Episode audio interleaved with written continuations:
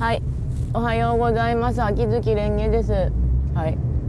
ということで、前回の放送でグダグダデイズ300回になりましたけど、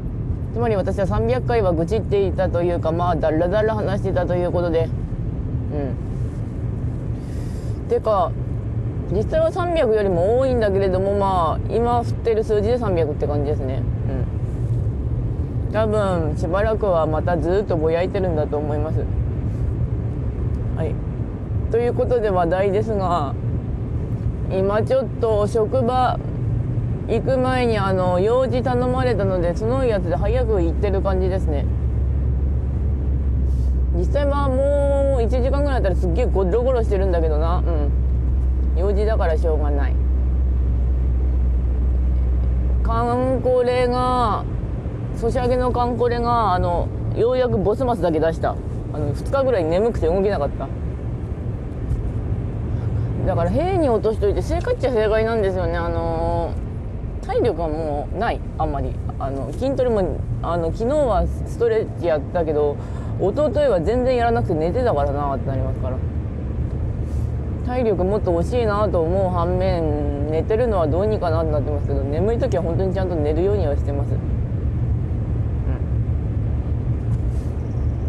で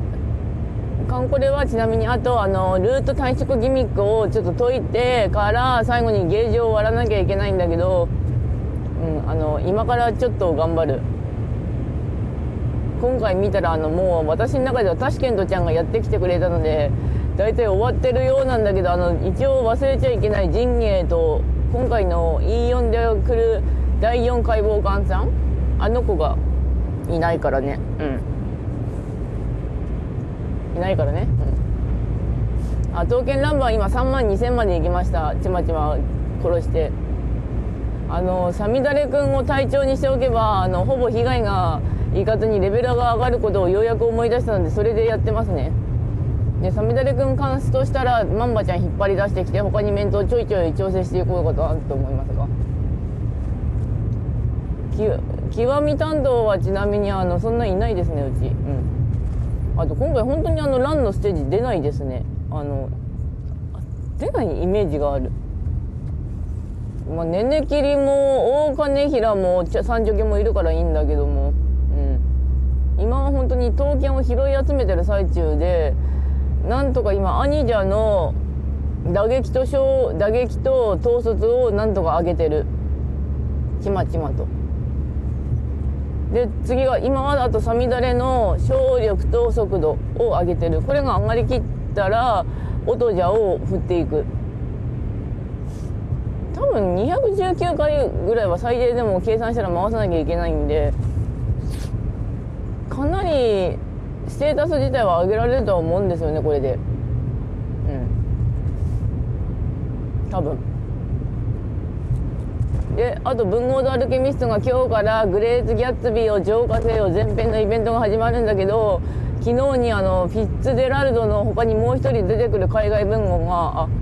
文アルは海外文豪はペアで出てくるって法則になってるので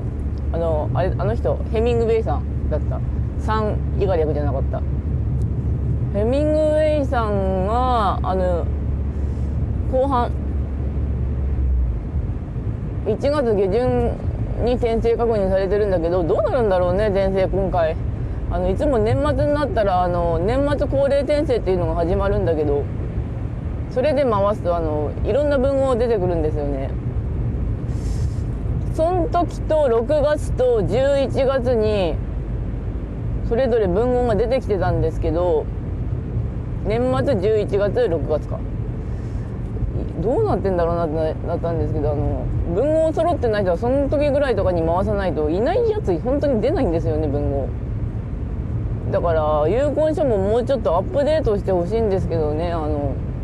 多分小川美名とかその時じゃないと出てこねえ岩の方面とか、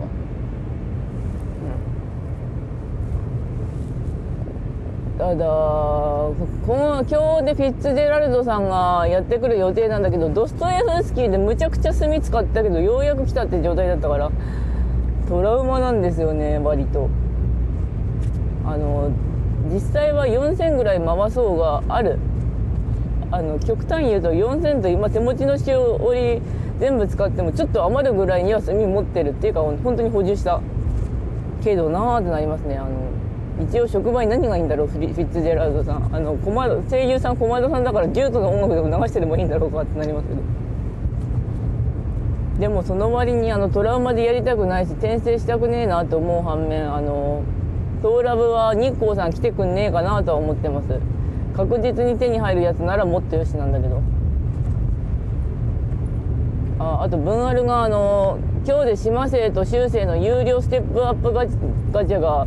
切り替わるんで昨日その前にちょっとウェブマネ買ってきて補填して入れたんですけど島生は引けました。あと出なかったね。あの1周とステップ2まで回したんで1周と3分の2は回したんですけど有料ステップアップガチャお金かかるね。あの3001,500で回すから1800なんだけど1800で1周できる反面3000まで回したら4800までかかるんででどっちかは片方で出るんだけど2分の1だからなって感じ。だからもし2分の1で確実にあの3ステップだけ出てそのキャラが確実に出るとしたら 4800×3 だから1万4000何ぼかになるっていうか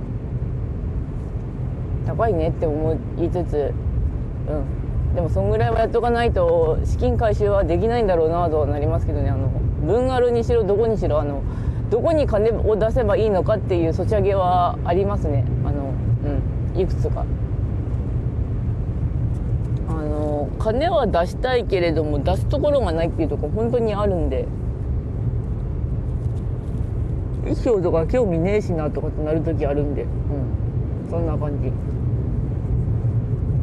し。で後の話題がまあ昨日がちょうど当日だったんですよね。で当時で物書きしてクリスマスちょっと置き去りにしてた。クリスマス前の話がちょうど5割ぐらい書いてたんだけど。うん。ツイステとかあんまりクリスマスとか書かないのってあのつかほぼ分あるつか7割ぐらい分あるその他になってるんだけどあれって私の中で書きたい話で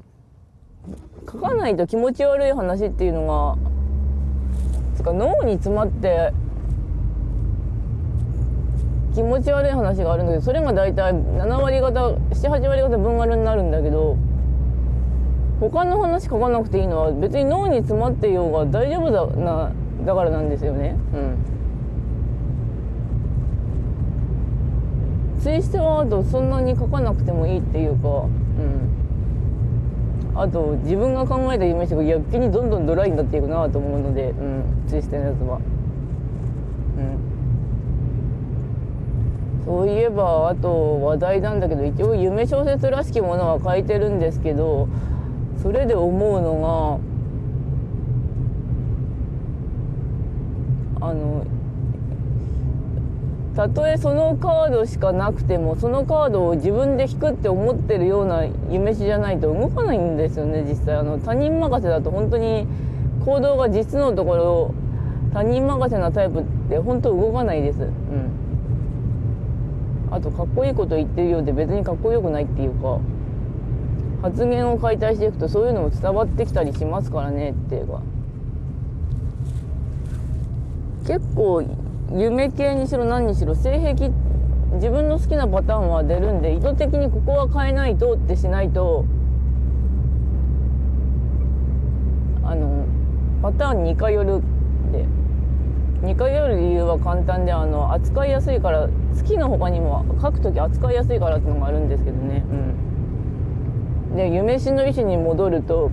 夢しがそのカードしかあのたとえ流されて周囲がそんなんだろうとも本当にそれしかなくても私の意思でこれを選ぶしかないんだって感じ選ぶんだって感じで選んでおくやつじゃないと話動かないですね。やっぱりあの全員が全員そうじゃなくていいんだけど10人いたら7人ぐらいでもいいんだけど10人いたら10人つかそれぐらいだったとしたら動かない。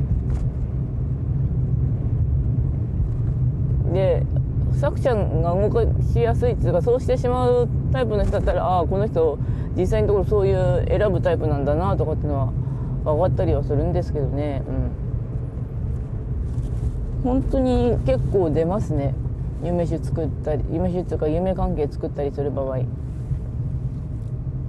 自分が一番動きやすいパターンっていうのが性癖とかそういうのなんで。でそれが割と夢関係で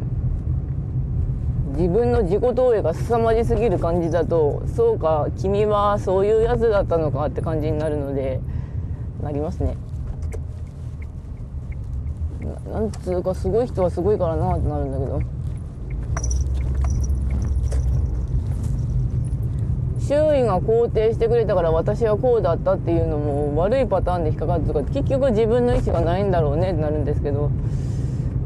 いろいろスピリチュアル系のことっつうかまあそういうのを見た限りだとたとえ何だろうが自分で自分を選ぶと自分のせいにしかできなくなるからそれはそれで負担が軽くなるんですよね。あの他人にしてしまうと他人だからブレるから逆に負担がでかくなるっていうパターンもあるらしくて。だからそういうとこ意識しておいた方がいいんだなとは思います。何がだよってなると思いますけど。夢飯作る時っていうか動かす時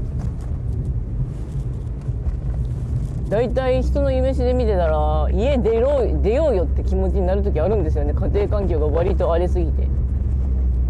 でもその出ようとする意思もないってことは作者が人形状態で結局動かせないってことになってるんですよね。極端な言い方すると。その夢瞬がその選択肢が思い浮かべられないっていうぐらいには意思がないっていうか作者の中にないってか。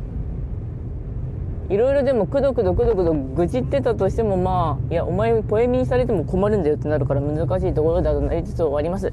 それではご視聴ありがとうございました。それではまた。